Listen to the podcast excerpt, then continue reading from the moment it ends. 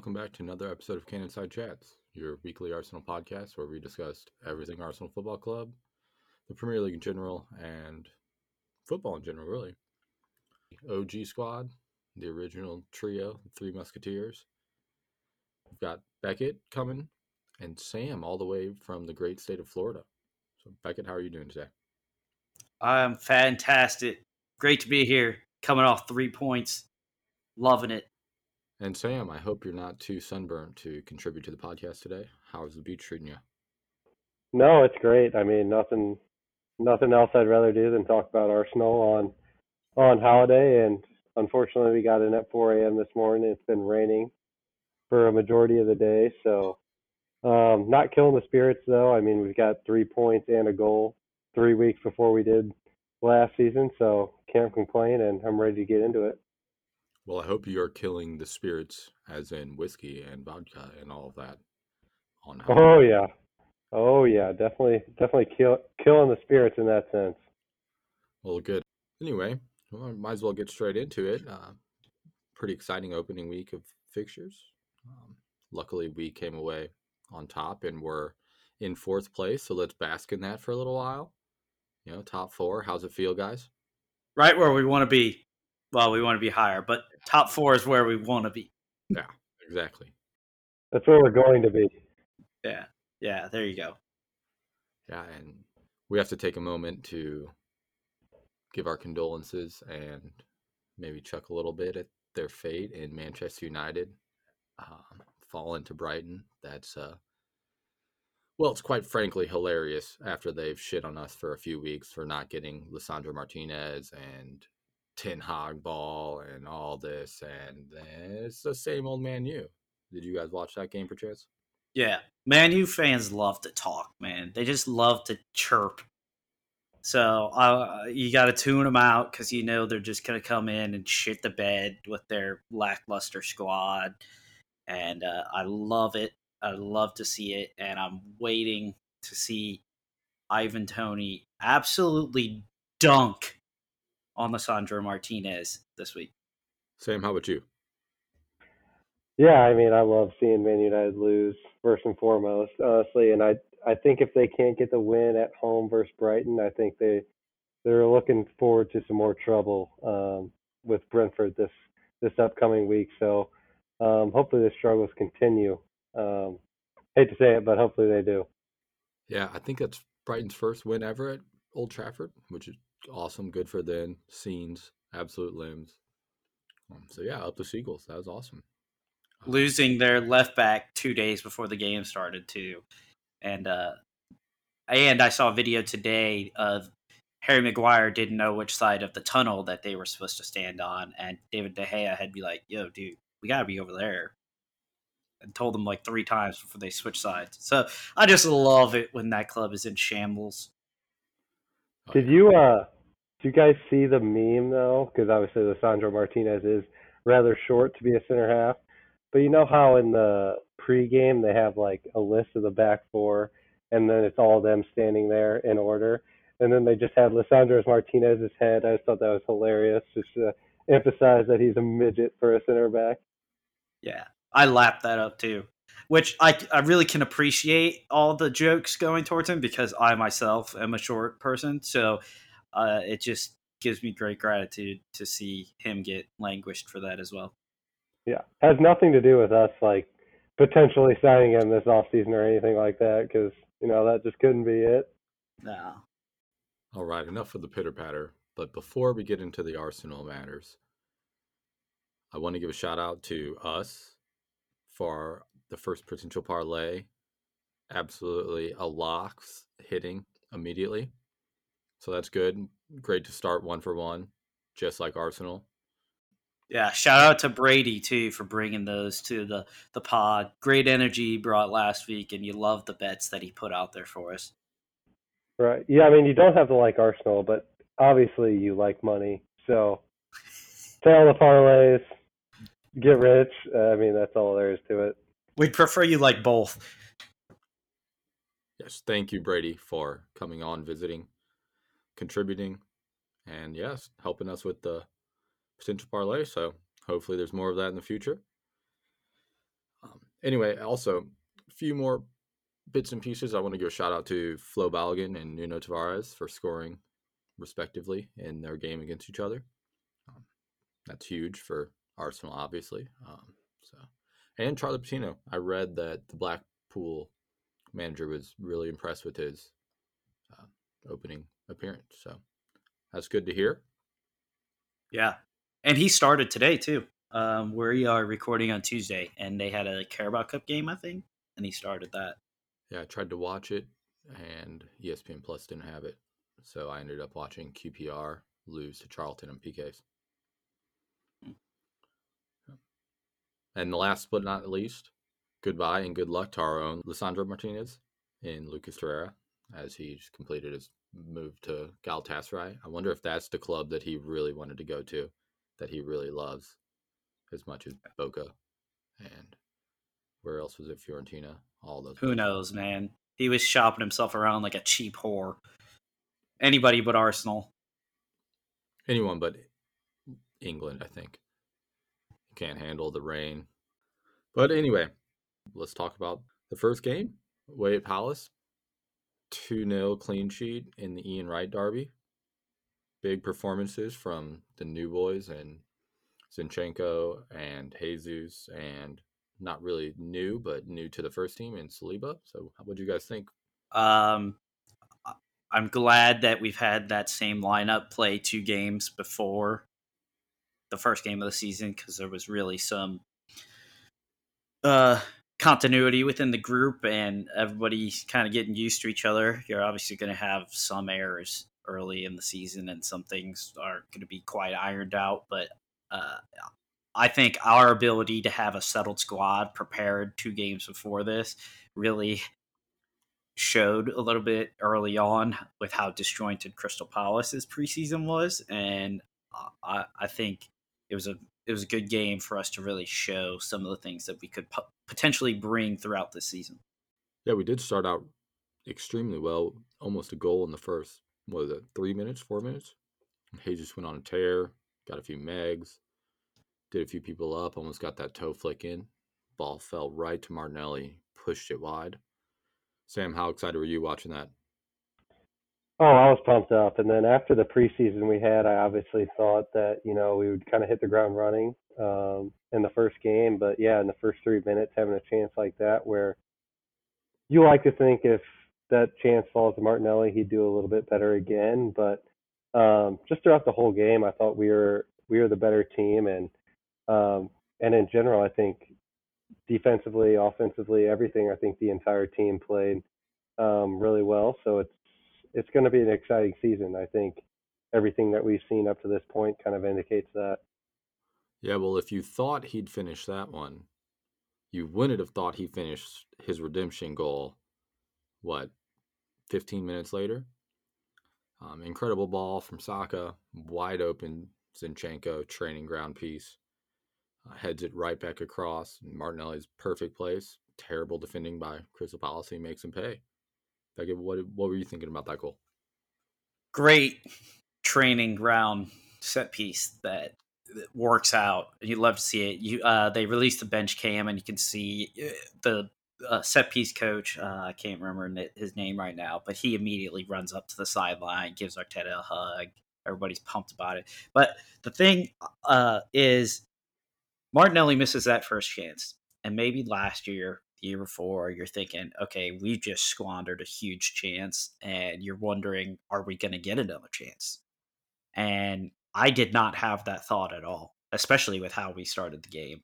I thought he definitely should have done better with that opportunity, but I knew I just knew we were going to create more goals, scoring chances, and part of that is because of how good we've looked in preseason, and also because of whether or not Gabriel Jesus actually scores. He is just his movement, what he does, dribbling in and out of people, like you mentioned, for that opportunity. It gives you opportunities we haven't even created previously because that ball just squirts through to Martinelli. And so I wasn't really worried about him getting another chance and certainly not worried about Martinelli's confidence going down at all because that he oozes confidence. He's going to have a go whenever he can. So I'm really glad that he got another opportunity and buried it. Yeah, Sam, what do you think about those opening 20 minutes? Yeah, another great thing I think about um, that first chance is that Jesus actually gets the steal before he makes that incredible run. Um, so it just shows that his defense. I know it it led to another chance earlier when he passed it back to Odegaard later in the game, but I'll sure sure we'll get to that a little bit later. Um, but I thought it was funny on that goal because Zinchenko was being guarded by Zaha originally, and then he's the one that like flared off to the back post and headed it back in. And the first person's hands to go up whenever the goal is scored is Zaha, who's still just standing at the top of the box. So it's like, yeah, it was your guy. So um, no, I loved it. I think it was a creative set piece, and you know, I think it was a well-deserved goal up to that point. Yeah, certainly. And I don't want to jump too far ahead, but there's another memorable moment, Jesus' moment, where he's chasing. I don't know if it's Guehi or Nathaniel Clyne, but he's chasing him. The ball's played in behind, and he kind of feints one way, feints the other way, and just absolutely gets right by him and creates a wonderful chance that we'll talk about in the coming moments. So, but yeah, otherwise, I thought it was an extremely positive first half. Uh, it's always exciting. You knew we'd come out hot pressing because that's what we've been doing for a while. Um, and it's really good to see it accumulate into chances and to come away with a goal.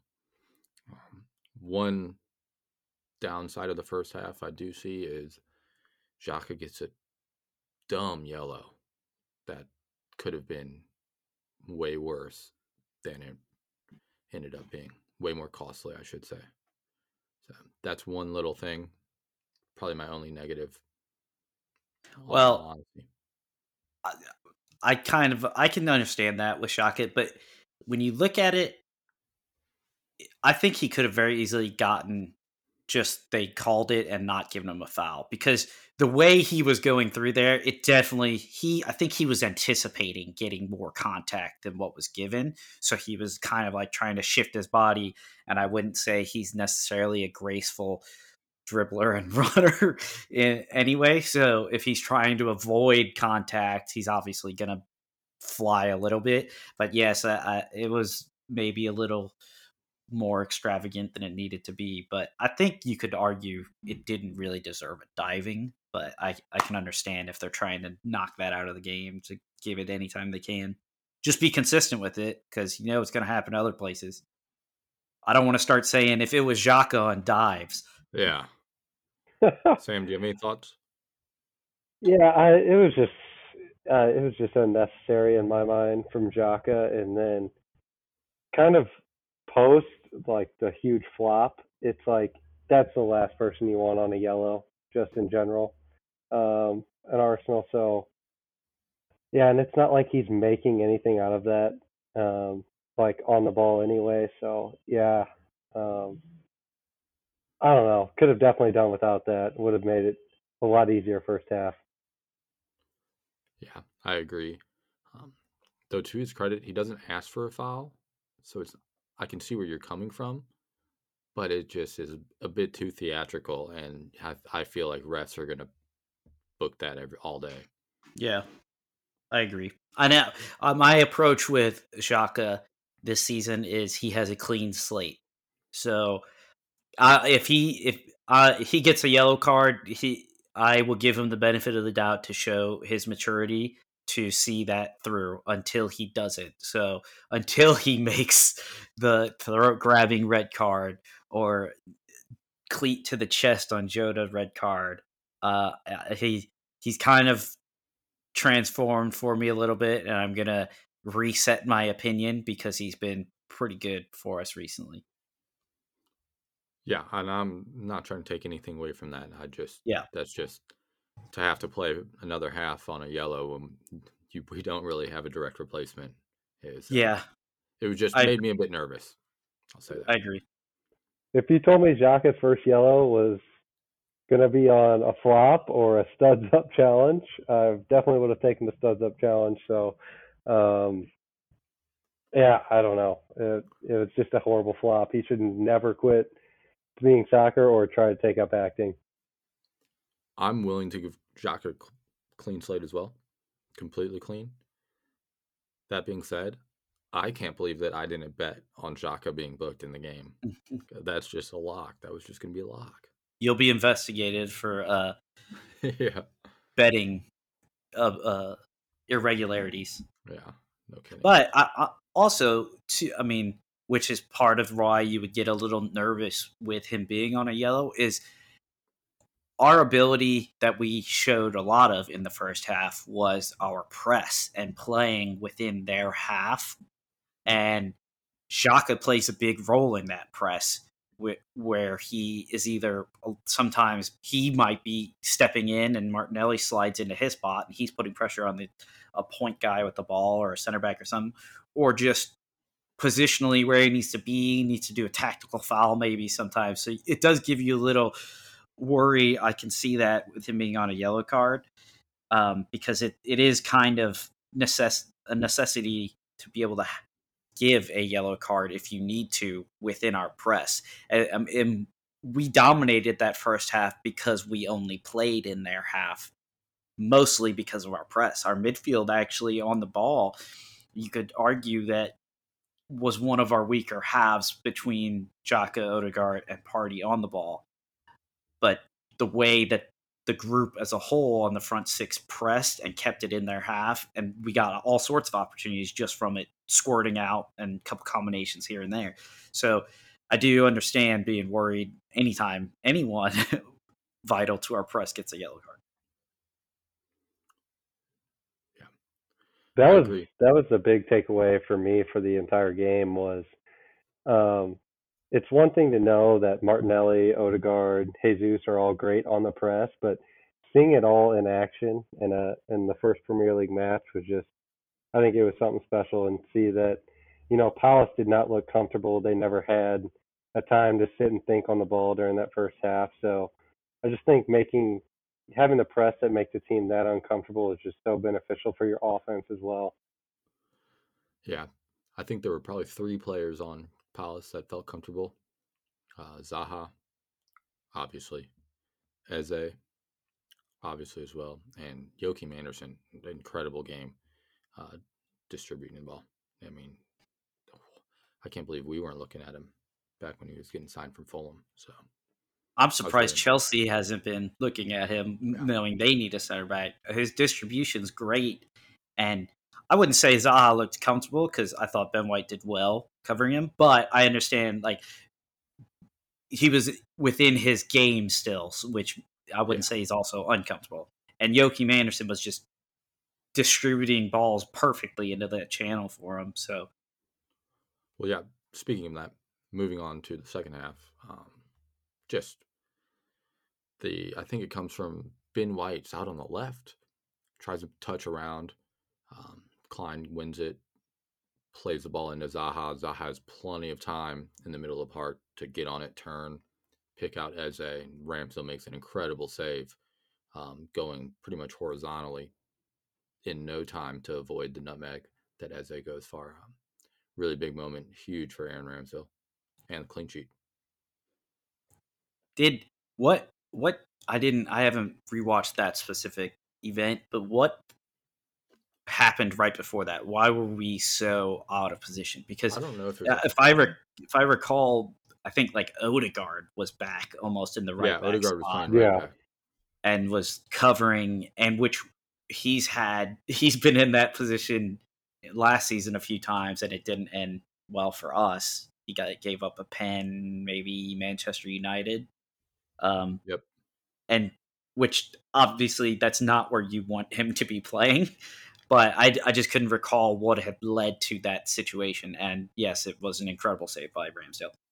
Yeah, I can't remember if it was off a corner or if we were scrambling to recover on a counter and Ben White got drug over, but he was out on the left trying yeah. to progressively dribble and right. got nicked. I, you're, yeah, I think we were scrambling and the ball just sort of fell to Zaha wide open.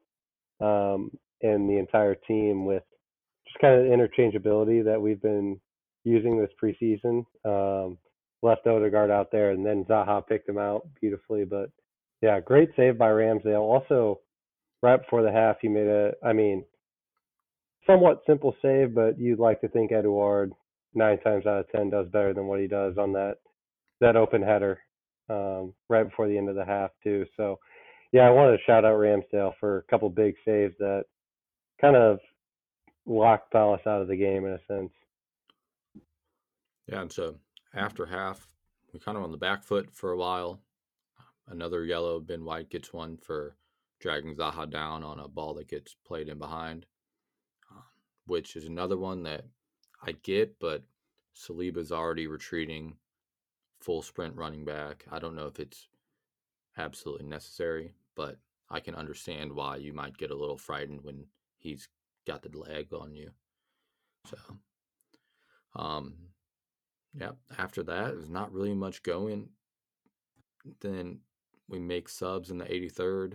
KT and Eddie come on for Zinchenko and Jesus, and that really initiates the moment for that Saka goal. I think we have a pretty nice spell of possession. Um, Tierney gets up high. They go back to recycle it all the way back to Ramsdale. Um, Tierney stays high. Ramsdale picks him out. And um, yeah, knocks it down. Ball finds its way to Eddie, who plays Saka, and you know the rest. Off of Guehi's shoulder head, whatever that is. Um, yeah, I wanted to mention something about the second half too. Was not directly related to the goal, but I've seen a lot of uh, reaction to how we really didn't play as well in the second half, which I think is somewhat understandable. What you have to remember is we came out blazing the first half, and that's because of the preparation we've had, and that's the style we want to play. First off, you can't press like that the whole game. That's it's not sustainable no matter what. I'd like to think that we could do better with it in the second half, but that's a work in progress. It, it, it'll get there.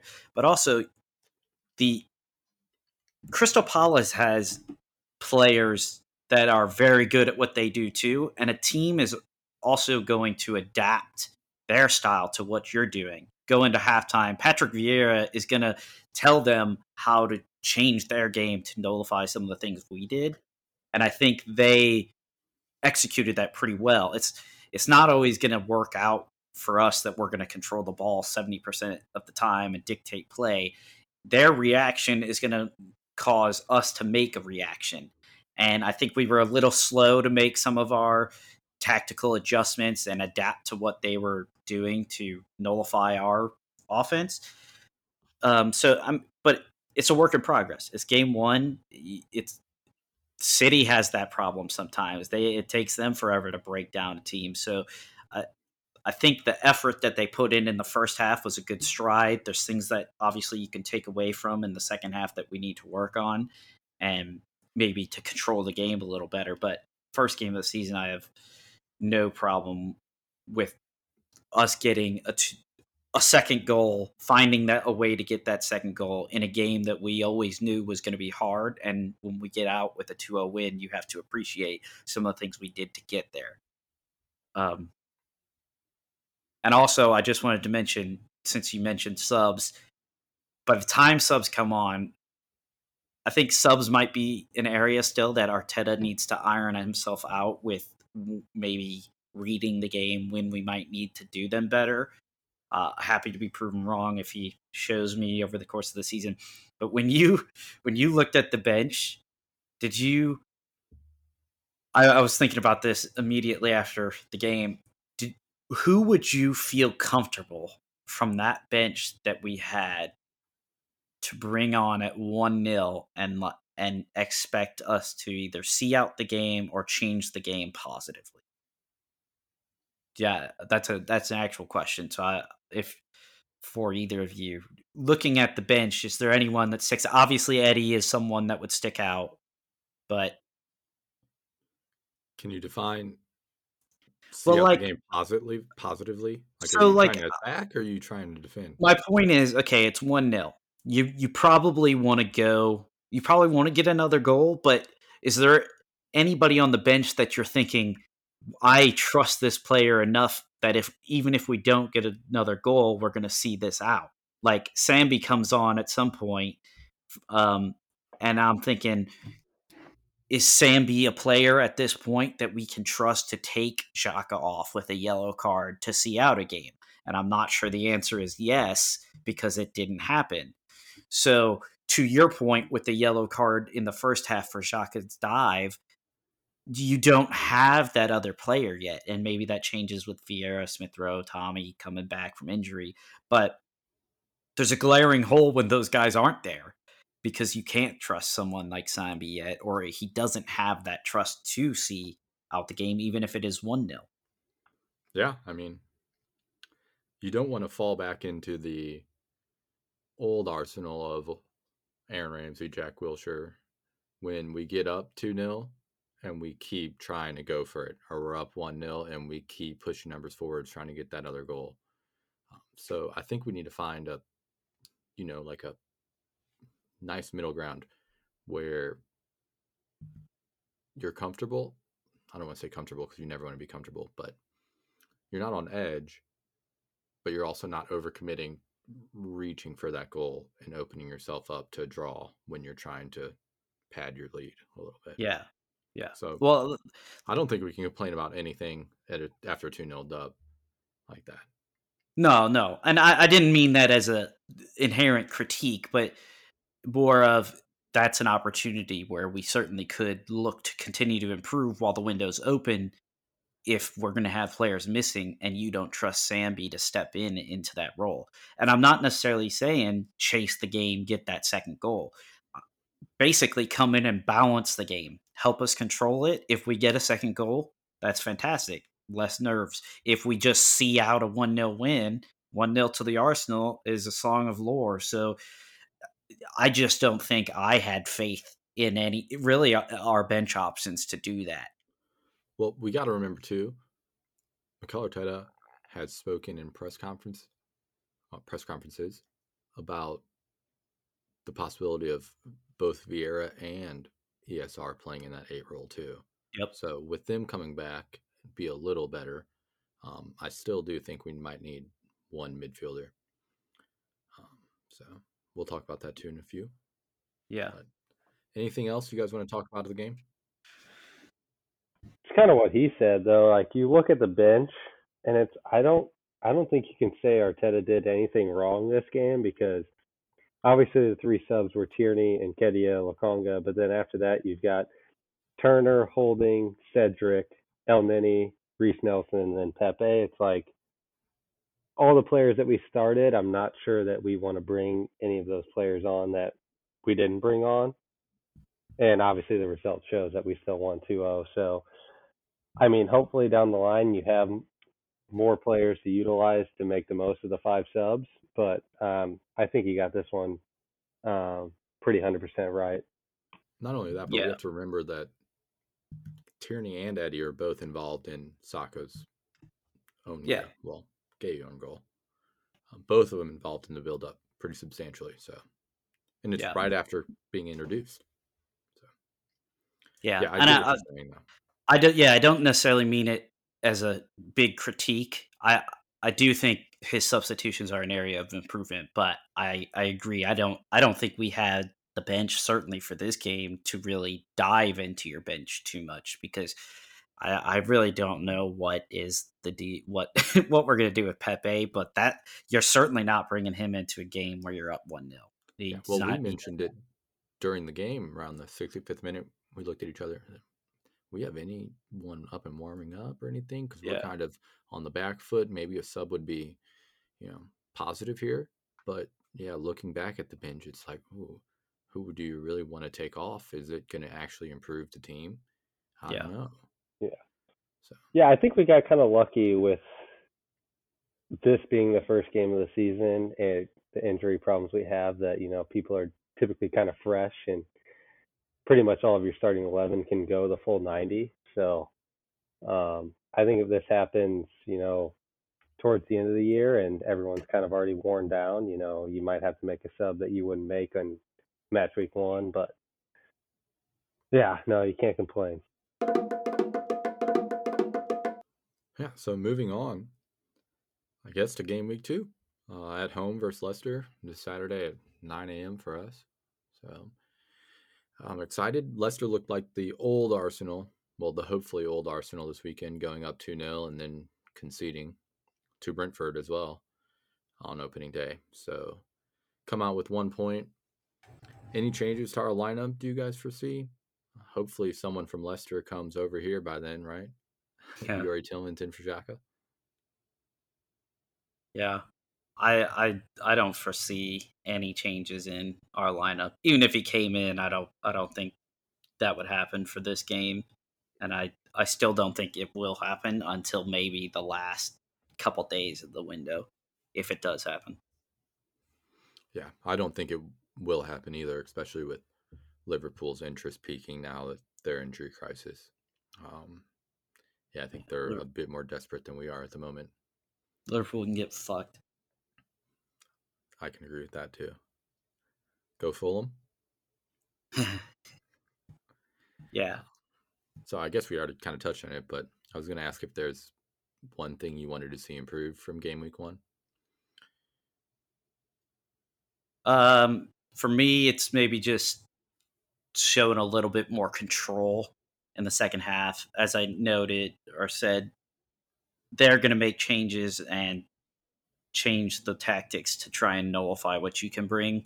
But I think that second half, even in that environment, Odegaard needs to get on the ball more, dictate play. Hopefully, I saw everyone train today. Vieira, ESR, they were both back in full training. Hopefully, when you have someone like that to bring into the game, like Vieira, ESR, they can help you just retain the ball and maybe play in the opponent's half better than what we did. So that's that's really what I would look forward to. But I I will take a 2 0 win any day of the week, no matter how we got there. Um, especially when last season we started with a defeat and three defeats in a row. Sam? Yeah, kind of, kind of what Beckett said. Um, you know, once you, I hope, first of all, I hope we start out with the same intensity um, and kind of jump right on Leicester to begin with. Um, but just something for, you know, the sanctity of my heart and my entire body. I hope that once we, if we do get out to a lead, I hope we do kind of secure it and then sort of assert dominance and possession in the game. Um, but one thing I am a little weary of is, you know, with how high up we are, we are playing and defending. You know, there's always that lingering thought of, you know, Jamie Vardy breaking down and crushing our hearts in the 89th or stoppage time. Um, so I hope that we just have a solid enough lead um, at that point to where we don't have to worry about those nightmares. Yeah, it was Vardy off the bench last year, wasn't it? Crushing hearts. So yeah, um, my three things pretty much have all been harped on already, but I don't want it to fade out of the game so much after that opening press. I really think that we can do a bit better to just maintain the ball um, and kill the game out in possession as opposed to out of possession. Um, another one is I hope the bench is improved. I hope ESR and Vieira are fit and able to participate in some manner.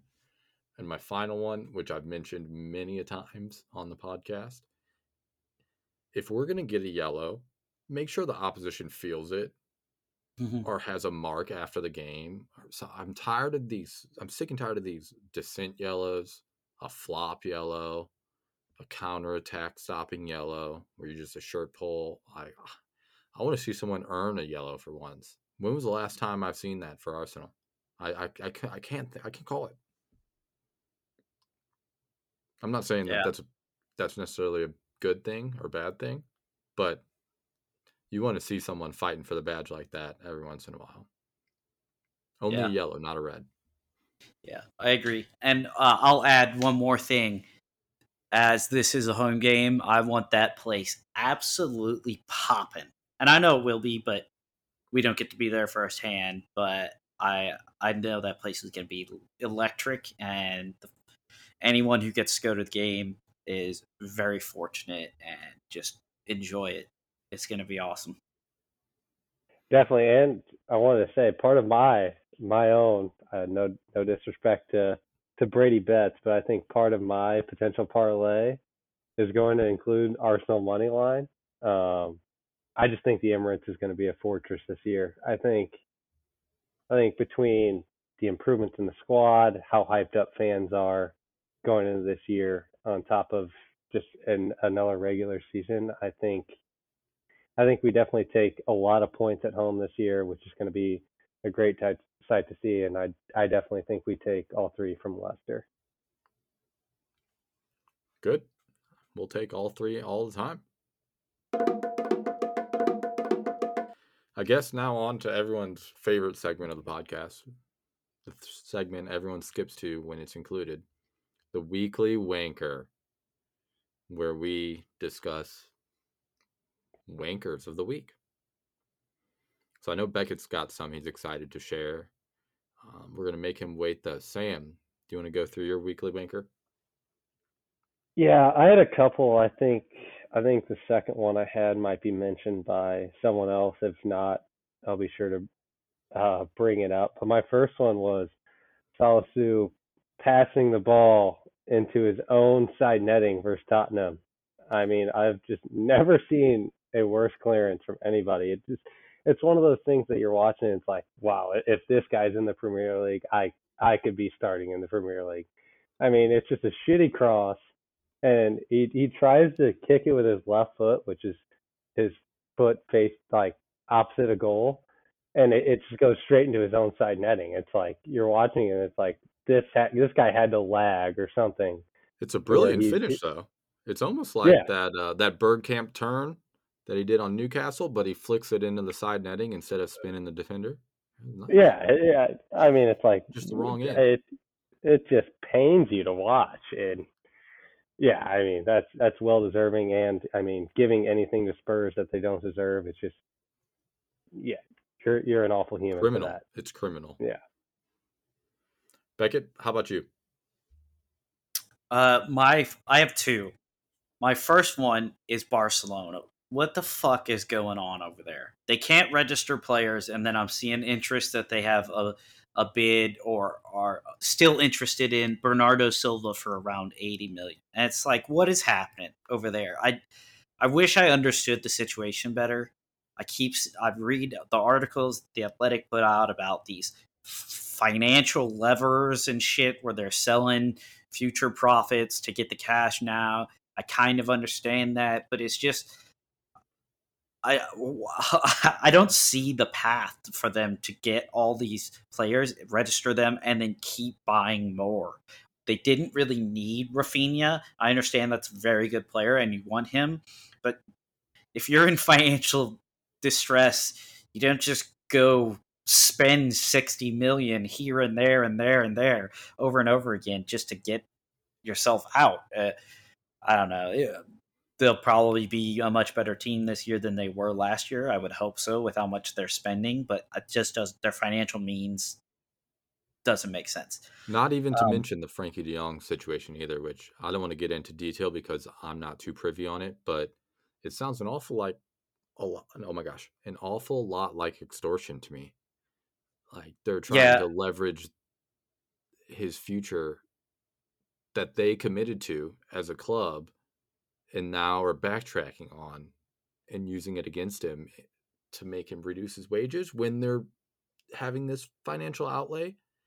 I don't I don't understand and I don't understand how a player can want to go be a part of that. You know what I mean? Like all like Lewa, Raphinha, all these players going in are watching how Frenkie de Jong's being treated right now. And he still wants to be there. Like I don't get it. Yeah, but I've seen messaging that the president Laporta, whatever his name is, had, he's probably having different discussions with Frenkie. Uh, it seems like the the problem with his contract stems from the guy who was there before him, previous president, and he's bringing into question that, and they're trying to nullify his current contract. It's a pain in the ass. Like I said, it's a it's a web, and no one even understands what's happening all these Barcelona fans are out there claiming they understand what's happening. It's like in the know accounts that have no idea really what's happening in the room. They're just pushing the propaganda their club's putting out. Um, my second, yeah, my second weekly wanker is also my terrible Twitter take of the week. I'll just combine it because this was absolutely terrible. So I'm I'm scrolling through Twitter. Bad place to be to start. But this this account posts this question. Since there's still time left in the transfer window, we've kind of discussed it a little bit. You have you can add one more signing to Arsenal's starting 11 basically. Well, it says start to this 11 in the graphic, but really to the squad. You can add one more signing. He'll give you 45 million to do it. Who are you bringing in? And you know, it's for the most part, it's all usual. So oh, Tielemans, um, some some dude who's going to cost way more than 45, a winger, a forward, all that. I'm scrolling through wild card. I think we need a better second choice goalkeeper after Leno departed. Keylor Navas would be a great choice and would push Ramsdale with competition. Can you source that? And I'm just sitting here. His his name on here is Gaming Akatar Style. I don't know. All right, everyone go talk shit. Yeah, the comment immediately below it was, and that's the worst answer on this thread. and then I joined in. Like, I just don't understand why these people do this. Like, you've seen Turner play maybe two halves in preseason, maybe a little bit more than that, and you're judging a player completely off that. He's this guy goes on to say, "Is it really a bad take?" I mean, we've had accomplished second choice goalkeepers in the recent past, Matt Ryan and David Ospina. They worked I'm, out real well. Matt Ryan was released by Brighton. They weren't going to sign him, and we basically just took him as cover. And now he's not even in the Premier League anymore. David Ospina was a better shout because he's starting. He was starting goalkeeper for Colombia, and he was a decent goalie. There's some question marks I have after watching him play about his ability, but to use those as your example and discredit Matt Turner, who just won MLS Goalie of the Year, who's been the starter for the U.S. and comes in and you judge him off a half or two of football, one mistake. It's it's just so short sighted and a thing that we see over and over again from all these online fans. The same shit happened with Ramsdale last year, and we love to see Ramsdale in goal now. I love Ramsdale, and I'm so happy about it. So we just hate and shit all over these players before we even give them a chance. Are you sure this isn't a Chelsea or Man United fan?